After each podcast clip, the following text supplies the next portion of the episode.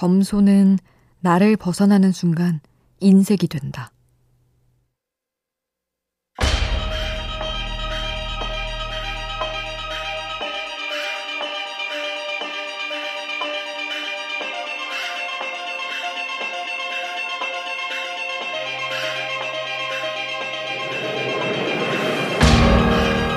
어느 책에서는 말한다. 사장 자신이 집에서 전기를 아끼는 것은 검소지만 추운 날 직원들에게 옷을 두껍게 입히고 히터를 줄이는 것은 인색이라고. 나에게는 아무리 검소해도 검소함으로 끝나지만 남에게 검소하면 그건 인색이 된다. 그리고 그 인색함은 사이를 멀어지게 만드는 이유가 된다.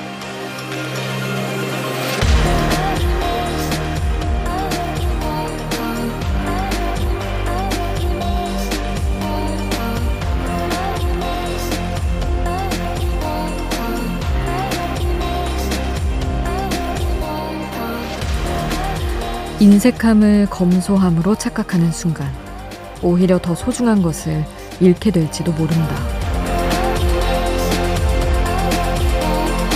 우연한 하루 김수지입니다.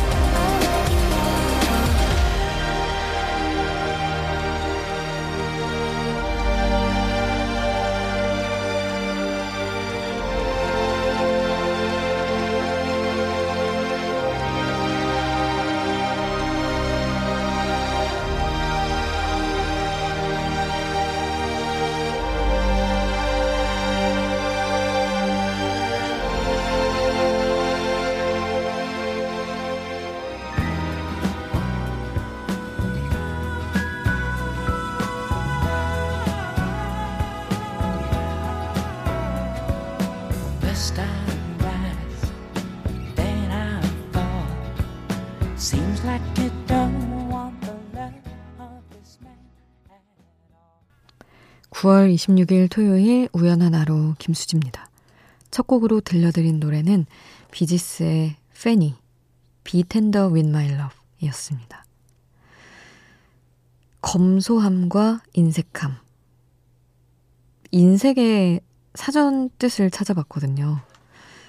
두 가지 뜻이 있더라고요. 재물을 아끼는 태도가 몹시 지나침. 그리고 다른 뜻 하나는 어떤 일을 하는 데 대해 지나치게 박함. 평소에 자신의 이야기를 꺼내놓는데 인색한 분들 있으시죠? 안 그러셔도 됩니다. 조금씩 자신의 이야기를 꺼내놓는 연습을 한번 해보시면 어떨까요? 용기가 날 때 언제든 여러분의 이야기 보내주셔도 좋습니다. 문자 샵 8000번, 짧은 문자 50원, 긴 문자 100원의 정보 이용료가 추가로 들고요. 미니 메시지는 무료로 이용하실 수 있습니다.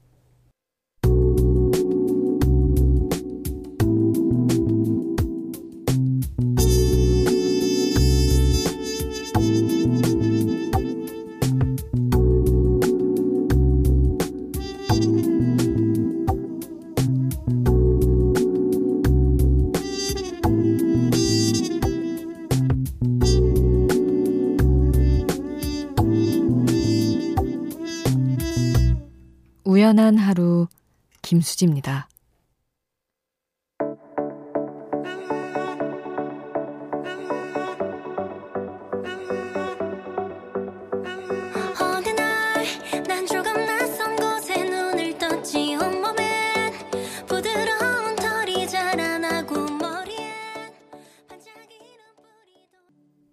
유아의 숲의 아이 1958님 신청곡이었습니다.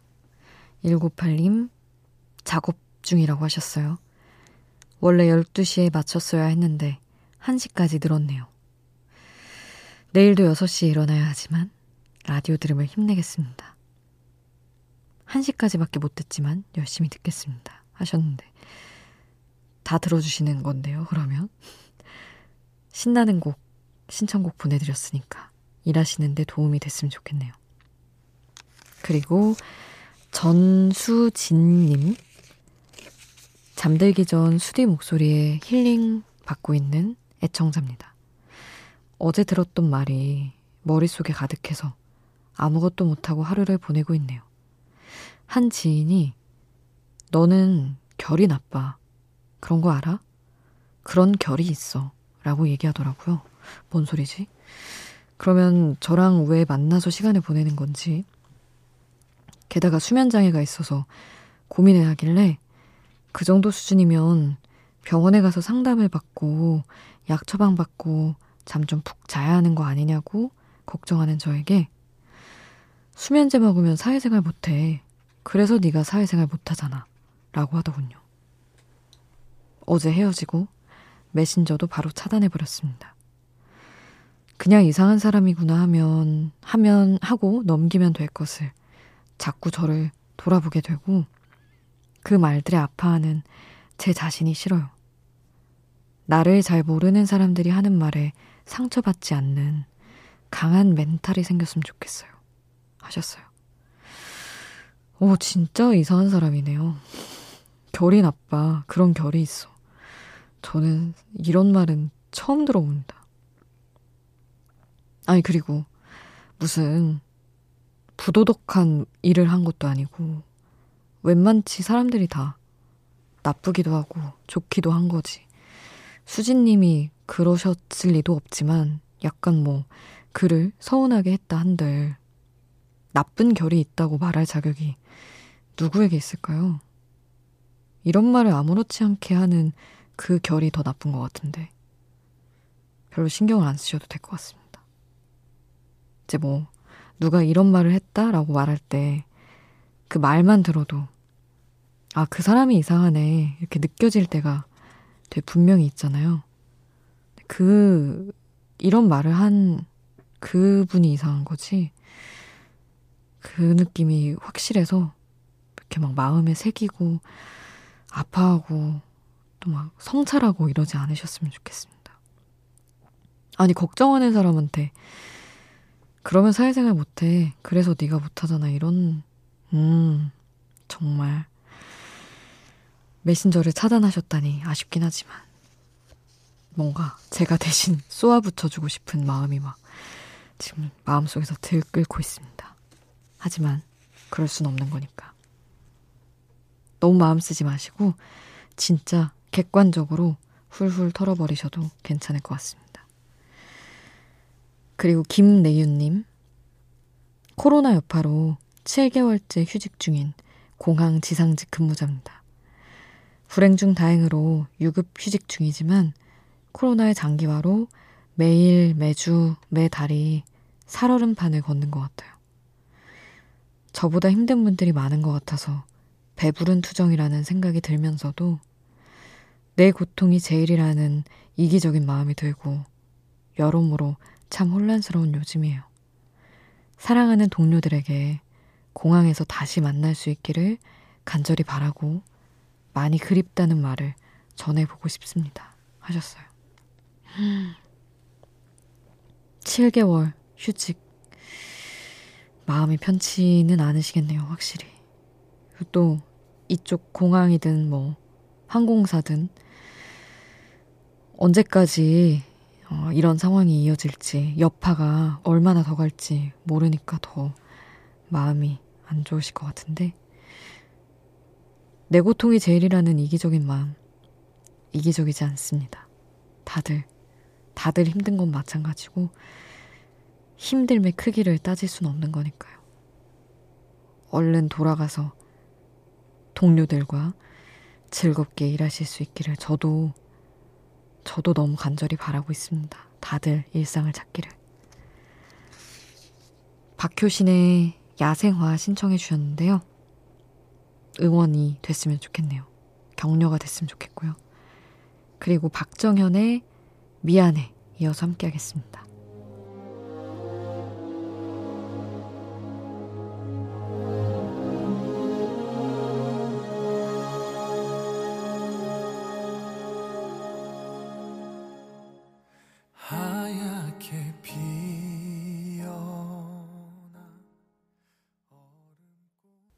박효신의 야생화, 박정현 미안해 함께 하셨습니다. 5945님, 안녕하세요, 수진님. 종종 듣다가 요즘 자주 듣게 돼서 문자 보내봅니다. 듣다 보면 마음이 참 따뜻해져서 좋아요. 하셨어요. 감사합니다. 추운 계절에 따뜻해진다는 칭찬은 너무 좋은 칭찬이네요. 5110님. 이러면 안 되는데, 사람이 얼마나 싫은지, 그 사람 차 마시는 소리, 신발 소리, 키보드 치는 소리조차 싫으네요. 어쩜 좋죠? 하, 진짜 너무 와닿네요. 어떡해요, 싫은데. 싫으면 진짜 다 싫지 않아요? 진짜 막 스쳐만 가도 싫을 것 같아서 막 몸 피해보고 그런 적 있습니다. 왠지 같은 사무실 안에 있는 사람을 얘기하시는 것 같아요. 차 마시는 거, 키보드 소리 이런 거. 어떻게, 아, 뭐, 다른 부서 발령에 기회가 있기를 바라드려야 되는 건지 알 수는 없지만, 하, 그런 거 있잖아요. 그 뭐지? 소음 막는 귀마개? 그런 거라도 살포시 하시고 견뎌보시기를 너무나 응원해드리고 싶습니다. 손주영님은 요즘 부쩍 늦은 밤에 라디오 듣는 시간이 왜 이렇게 좋은지 3시까지 듣고 자는 버릇이 생겼네요. 혼자여서 더 그런가 봐요. 하시며 아도이의 그레이스 신청을 해주셨거든요. 주영님의 좋은 시간을 신청곡으로 더 꾸며드립니다. 그레이스 함께 할게요.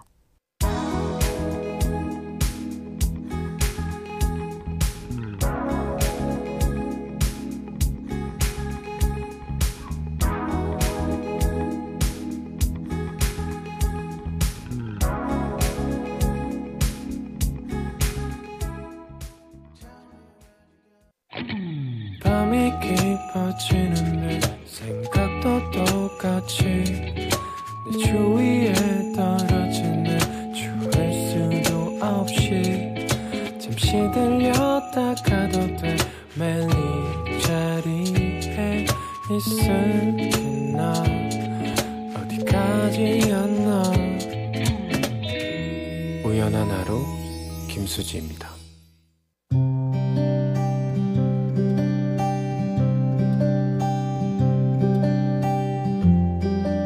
우연의 음악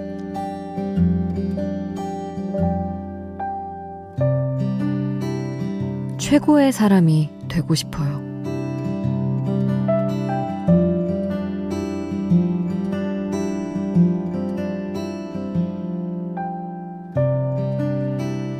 이지는 눈썹이 너무 예쁘다. 저는요, 이모. 수지 질투하는구나. 너도 예쁘지. 언니가 칭찬받자 덩달아 칭찬받고 싶어. 저는요? 라고 물었던 미취학 아동 시절의 나. 그리고 깔깔 웃던 엄마와 이모. 그들은 나를 귀여워했던 것이지만 왜인지 나는 그날 그 순간이 몹시 수치스러웠던 것 같다. 그날 이후로 누군가 좋은 말을 들을 때 저도요, 저도요 하지 않기를 늘 상기하며 살았다. 각자에겐 각자 맞는 칭찬이 가 닿는 거라고. 부러워할 일이 살다 보면 너무나 많지만 애초에 내 것이 아닌 것으로 그런 마음을 가질 이유는 없다고.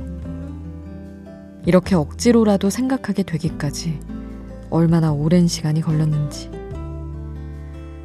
그럼에도 자꾸만 최고의 사람이고 싶고, 어디에선가 제일 가는 사람이었으면 싶고, 모든 영역은 아니더라도 어떤 부분에서만큼은, 어떤 한 사람은 나를 꼭 먼저 떠올려 줬으면 하는 욕심이 생긴다. 살아오는 내내 사랑이 부족한 건 아니었는데 왜 이렇게 끝없이 갖고만 싶을까?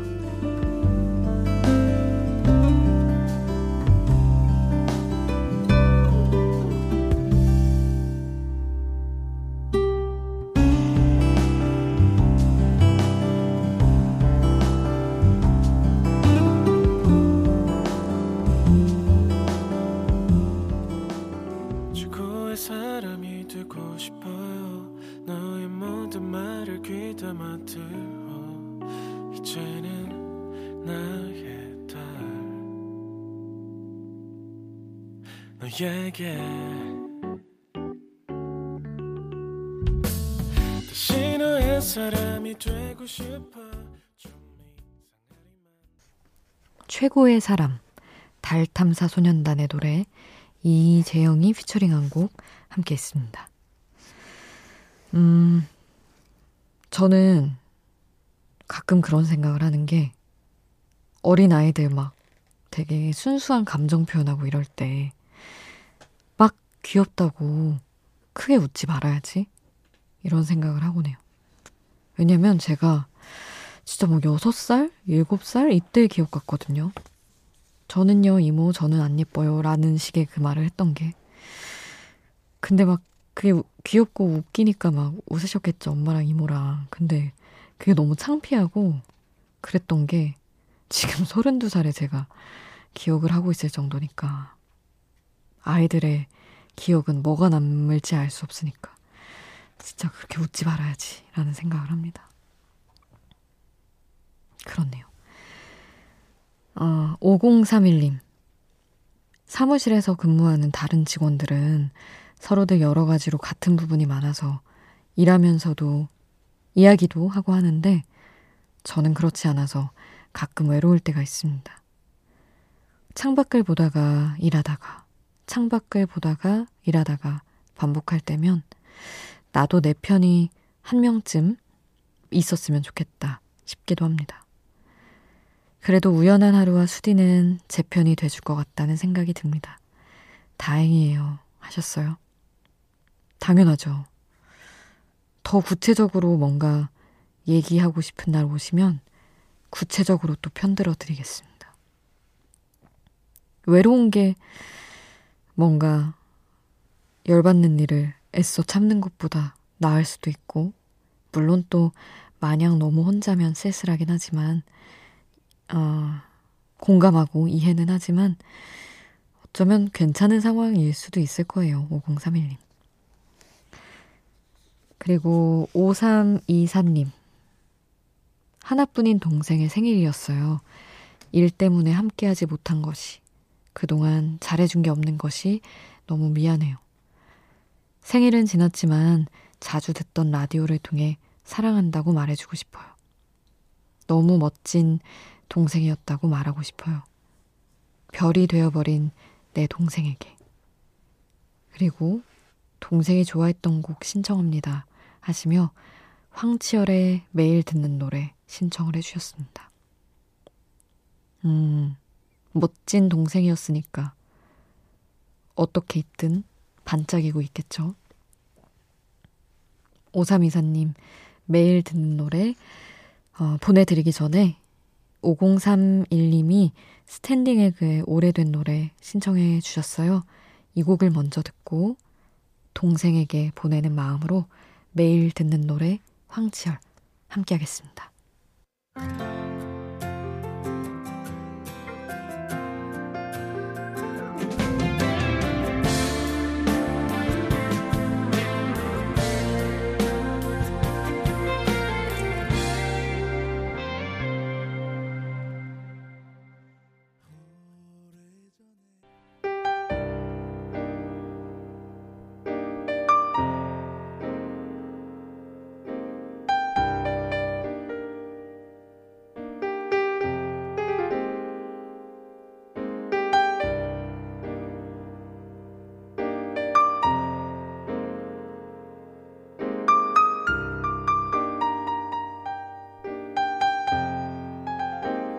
우연한 하루 김수지입니다.